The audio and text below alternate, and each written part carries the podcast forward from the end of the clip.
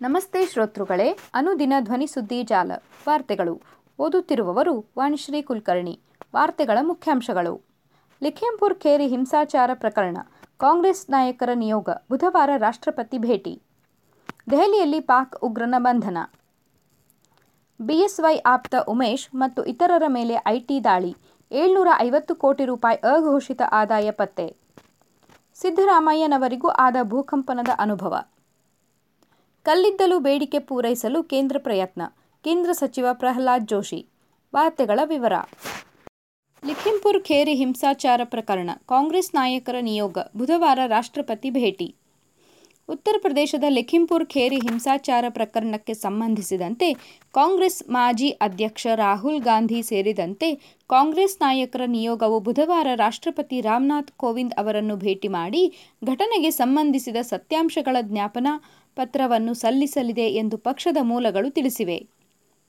ರಾಜ್ಯಸಭೆಯ ವಿರೋಧ ಪಕ್ಷದ ನಾಯಕ ಮಲ್ಲಿಕಾರ್ಜುನ್ ಖರ್ಗೆ, ಪಕ್ಷದ ಹಿರಿಯ ನಾಯಕರಾದ ಎಕೆ ಆಂಟನಿ ಮತ್ತು ಗುಲಾಂ ನಬಿ ಆಜಾದ್, ಲೋಕಸಭೆಯ ಕಾಂಗ್ರೆಸ್ ನಾಯಕ ಅಧೀರ್ ರಂಜನ್ ಚೌಧರಿ, ಪಕ್ಷದ ಪ್ರಧಾನ ಕಾರ್ಯದರ್ಶಿ ಪ್ರಿಯಾಂಕಾ ಗಾಂಧಿ ವಾದ್ರಾ ಮತ್ತು ಕೆಸಿ ವೇಣುಗೋಪಾಲ್ ಅವರನ್ನು ಒಳಗೊಂಡ ಏಳು ಸದಸ್ಯರ ನಿಯೋಗ ನಾಳೆ ಬೆಳಗ್ಗೆ ಹನ್ನೊಂದು ಮೂವತ್ತಕ್ಕೆ ರಾಷ್ಟ್ರಪತಿಯವರನ್ನು ಭೇಟಿ ಮಾಡಲಿದೆ ಎಂದು ಮೂಲಗಳು ತಿಳಿಸಿವೆ.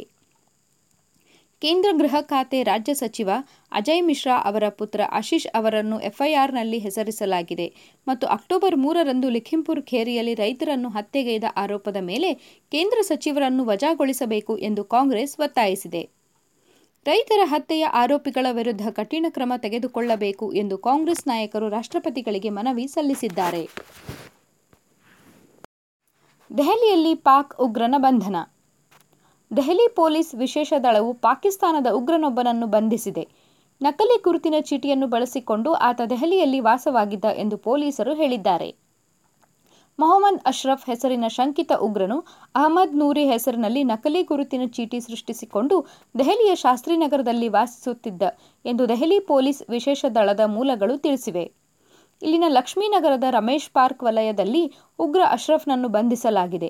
ಆತ ವಾಸಿಸುತ್ತಿದ್ದ ಸ್ಥಳದಿಂದ ಒಂದು ಎಕೆ ಫಾರ್ಟಿ ಸೆವೆನ್ ರೈಫಲ್, ಒಂದು ಹೆಚ್ಚುವರಿ ಮ್ಯಾಗಝಿನ್ ಹಾಗೂ ಅರವತ್ತು ಸುತ್ತು ಗುಂಡುಗಳು, ಇತರೆ ಶಸ್ತ್ರಾಸ್ತ್ರಗಳನ್ನು ವಶಪಡಿಸಿಕೊಳ್ಳಲಾಗಿದೆ ಎಂದು ಸುದ್ದಿ ಸಂಸ್ಥೆಯೊಂದು ಟ್ವೀಟ್ ಮಾಡಿದೆ. ಬಂಧಿತ ಉಗ್ರನನ್ನು ಹದಿನಾಲ್ಕು ದಿನಗಳು ಪೊಲೀಸ್ ವಶಕ್ಕೆ ನೀಡಿ ದೆಹಲಿ ಕೋರ್ಟ್ ಆದೇಶಿಸಿದೆ. ಭಾರತದ ಗುರುತಿನ ಚೀಟಿ ಬಳಸಿಕೊಂಡು ಹತ್ತು ವರ್ಷಗಳಿಗೂ ಹೆಚ್ಚು ಸಮಯದಿಂದ ಆತ ದೇಶದಲ್ಲಿ ವಾಸಿಸುತ್ತಿದ್ದಾನೆ. ಸ್ಲೀಪರ್ ಸೆಲ್ ಆಗಿ ಹಾಗೂ ವಿಧ್ವಂಸಕ ಚಟುವಟಿಕೆಗಳನ್ನು ನಡೆಸುವ ಕಾರ್ಯಗಳಲ್ಲಿ ಭಾಗಿಯಾಗಿರುವುದು ಪ್ರಾಥಮಿಕ ತನಿಖೆಯಿಂದ ತಿಳಿದುಬಂದಿದೆ ಎಂದು ದೆಹಲಿ ಪೊಲೀಸ್ ವಿಶೇಷ ದಳದ ಡಿಸಿಪಿ ಪ್ರಮೋದ್ ಕುಶ್ವಾಹತ್ ಹೇಳಿದ್ದಾರೆ.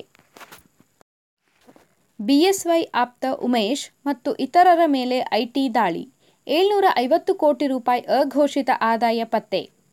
ಜಲಸಂಪನ್ಮೂಲ ಮತ್ತು ಲೋಕೋಪಯೋಗಿ ಇಲಾಖೆಗಳಲ್ಲಿ ಬೃಹತ್ ಕಾಮಗಾರಿಗಳ ಗುತ್ತಿಗೆ ಪಡೆದಿರುವ ಗುತ್ತಿಗೆದಾರರು ಮತ್ತು ಬಿಜೆಪಿ ನಾಯಕ ಬಿಎಸ್ ಯಡಿಯೂರಪ್ಪ ಮತ್ತು ಅವರ ಕುಟುಂಬದ ಆಪ್ತರಾಗಿದ್ದ ಬಿಎಂಟಿಸಿ ಚಾಲಕ ಐನೂರು ಉಮೇಶ್ ಮನೆ ಕಚೇರಿಗಳಲ್ಲಿ ನಡೆಸಿದ ಶೋಧದಲ್ಲಿ ರೂಪಾಯಿ ಏಳ್ನೂರ ಐವತ್ತು ಕೋಟಿಯಷ್ಟು ಅಘೋಷಿತ ಆದಾಯ ಪತ್ತೆಯಾಗಿದೆ ಎಂದು ಆದಾಯ ತೆರಿಗೆ ಇಲಾಖೆ ತಿಳಿಸಿದೆ. ಗುತ್ತಿಗೆದಾರರು ಉಮೇಶ್ ಯಡಿಯೂರಪ್ಪ ಅವರ ಮಗ ಬಿಜೆಪಿ ರಾಜ್ಯ ಘಟಕದ ಉಪಾಧ್ಯಕ್ಷ ಬಿವೈ ವಿಜಯೇಂದ್ರ ಅವರ ಸಹಪಾಠಿ ಅರವಿಂದ್ ರಾಮಸ್ವಾಮಿ ಸೇರಿದಂತೆ ಹಲವರ ಮನೆ ಕಚೇರಿಗಳ ಮೇಲೆ ದಾಳಿ ನಡೆದಿತ್ತು. ಗುತ್ತಿಗೆದಾರರಾದ DY Uppar star Chandru, Shankar Narayan constructions, Amrit ಕನ್ಸ್ಟ್ರಕ್ಷನ್ಸ್ನ MC Rao, Srinivas, Basaveshwara ನಗರದ ಸೋಮಶೇಖರ್, ಕಬ್ಬಿಣ ಮತ್ತು ಸಿಮೆಂಟ್ ಪೂರೈಸುವ ಸಹಕಾರ ನಗರದ ರಾಹುಲ್ ಎಂಟರ್ಪ್ರೈಸಸ್ ಸೇರಿದಂತೆ ಹಲವರ ಮೇಲೆ ಗುರುವಾರ ಐಟಿ ಅಧಿಕಾರಿಗಳು ದಾಳಿ ಮಾಡಿದ್ದರು. ನಾಲ್ಕು ರಾಜ್ಯಗಳ ನಲವತ್ತೇಳು ಸ್ಥಳಗಳಲ್ಲಿ ಸತತ ಮೂರು ದಿನ ಶೋಧ ನಡೆದಿತ್ತು. ಮೂವರು ಗುತ್ತಿಗೆದಾರರು ರೂಪಾಯಿ ಏಳ್ನೂರ ಐವತ್ತು ಕೋಟಿಯಷ್ಟು ಆದಾಯವನ್ನು ಬಹಿರಂಗಪಡಿಸದೇ ಇರುವುದು ಪತ್ತೆಯಾಗಿದೆ. ನಕಲಿ ಬಿಲ್ಗಳು ಹಾಗೂ ವಹಿವಾಟು ದಾಖಲೆಗಳನ್ನು ಸೃಷ್ಟಿಸಿ ಆದಾಯ ಬಚ್ಚಿಟ್ಟಿರುವುದು ಕಂಡುಬಂದಿದೆ. ಈ ಪೈಕಿ ರೂಪಾಯಿ ನಾಲ್ಕುನೂರ ಎಂಬತ್ತೇಳು ಕೋಟಿಯಷ್ಟು ಮೊತ್ತದ ಅಘೋಷಿತ ಆದಾಯವನ್ನು ಹೊಂದಿರುವುದಾಗಿ ಈ ಕಂಪನಿಗಳು ಒಪ್ಪಿಕೊಂಡಿವೆ ಎಂದು ಆದಾಯ ತೆರಿಗೆ ಇಲಾಖೆ ತಿಳಿಸಿದೆ. ಸಿದ್ದರಾಮಯ್ಯಗೂ ಆದ ಭೂಕಂಪನದ ಅನುಭವ. ವಿಧಾನಸಭೆ ವಿರೋಧ ಪಕ್ಷದ ನಾಯಕ ಸಿದ್ದರಾಮಯ್ಯ ಅವರು ಮಂಗಳವಾರ ರಾತ್ರಿ ಎಂಟು ಗಂಟೆಯ ಸುಮಾರಿಗೆ ಕಲಬುರಗಿ ಜಿಲ್ಲೆಯ ಚಿಂಚೋಳಿ ತಾಲೂಕಿನ ಗಡಿಕೇಶ್ವಾರ್ ಗ್ರಾಮದಲ್ಲಿ ಸಭೆ ನಡೆಸುತ್ತಿದ್ದ ವೇಳೆಯೇ ಭೂಮಿಯಿಂದ ಶಬ್ದ ಕೇಳಿಬಂತು.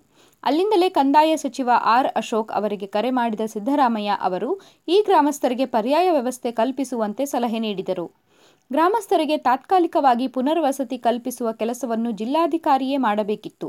ಅವರು ಒಂದು ಬಾರಿಯೂ ಈ ಗ್ರಾಮಕ್ಕೆ ಬಂದಿಲ್ಲ. ನಾನು ಬರುತ್ತೇನೆ ಎಂದು ತಿಳಿದ ನಂತರ ಇಲ್ಲಿಗೆ ಭೇಟಿ ನೀಡಿದ್ದಾರೆ ಎಂದು ಸಿದ್ದರಾಮಯ್ಯ ಹರಿಹಾಯ್ದರು. ಕಳೆದ ಹಲವು ದಿನಗಳಿಂದ ಈ ಗ್ರಾಮದಲ್ಲಿ ಭೂಕಂಪನದ ಅನುಭವವಾಗುತ್ತಿರುವ ಬಗ್ಗೆ ವರದಿಯಾಗುತ್ತಿವೆ. ಕಲ್ಲಿದ್ದಲು ಬೇಡಿಕೆ ಪೂರೈಸಲು ಕೇಂದ್ರ ಪ್ರಯತ್ನ. ಕೇಂದ್ರ ಸಚಿವ ಪ್ರಹ್ಲಾದ್ ಜೋಶಿ ವಿದ್ಯುತ್ ಉತ್ಪಾದಕರ ಕಲ್ಲಿದ್ದಲು ಬೇಡಿಕೆ ಪೂರೈಸಲು ಕೇಂದ್ರ ಸರ್ಕಾರ ಎಲ್ಲ ಪ್ರಯತ್ನಗಳನ್ನು ಮಾಡುತ್ತಿದೆ.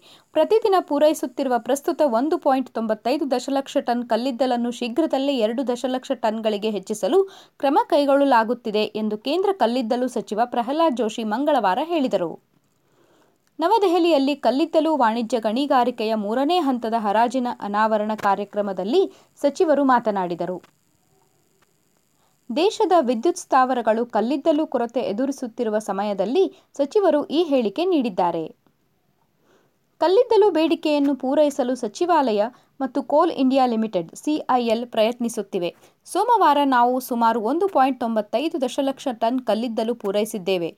ಸಿಐಎಲ್ನಿಂದ ಸುಮಾರು ಒಂದು ಪಾಯಿಂಟ್ ಆರು ದಶಲಕ್ಷ ಟನ್ ಮತ್ತು ಸಿಂಗರೇನಿ ಕಾಲಿರಿಯಸ್ ಕಂಪನಿ ಲಿಮಿಟೆಡ್ ಹಾಗೂ ಇತರ ಕಂಪನಿಗಳಿಂದ ಸೇರಿ ಒಂದು ಪಾಯಿಂಟ್ ತೊಂಬತ್ತೈದು ದಶಲಕ್ಷ ಟನ್ ಕಲ್ಲಿದ್ದಲು ಪೂರೈಸಿದ್ದೇವೆ ಎಂದು ಸಚಿವರು ಹೇಳಿದರು. ವಿದ್ಯುತ್ ಉತ್ಪಾದನೆಗೆ ಅಗತ್ಯವಿರುವಷ್ಟು ಕಲ್ಲಿದ್ದಲನ್ನು ಸಚಿವಾಲಯ ಒದಗಿಸಲಿದೆ. ಮುಂಗಾರು ಕ್ಷೀಣಿಸುತ್ತಿದ್ದಂತೆ ಕಲ್ಲಿದ್ದಲು ಪೂರೈಕೆ ಹೆಚ್ಚಾಗಲಿದೆ. ಕೋಲ್ ಇಂಡಿಯಾದಲ್ಲಿ ಸುಮಾರು ಇಪ್ಪತ್ತೆರಡು ದಿನಗಳಿಗೆ ಬೇಕಾಗುವಷ್ಟು ದಾಸ್ತಾನು ಹೊಂದಿದ್ದೇವೆ. ಮುಂಗಾರು ಕ್ಷೀಣಿಸಿದಂತೆ ಕಲ್ಲಿದ್ದಲು ಪೂರೈಕೆ ಮತ್ತಷ್ಟು ಹೆಚ್ಚಾಗಲಿದೆ. ಅಕ್ಟೋಬರ್ ಇಪ್ಪತ್ತು, ಇಪ್ಪತ್ತೊಂದು ಅಥವಾ ಅದಕ್ಕೂ ಮೊದಲೇ ಎರಡು ದಶಲಕ್ಷ ಟನ್ ಪೂರೈಕೆ ಗುರಿ ಸಾಧಿಸಲಿದ್ದೇವೆ ಎಂದು ಅವರು ವಿದ್ಯುತ್ ಉತ್ಪಾದಕರಿಗೆ ಭರವಸೆ ನೀಡಿದರು. ಸುದ್ದಿ ಸಂಪಾದಕರು ಗಣೇಶ್ ಇನಾಮ್ದಾರ್.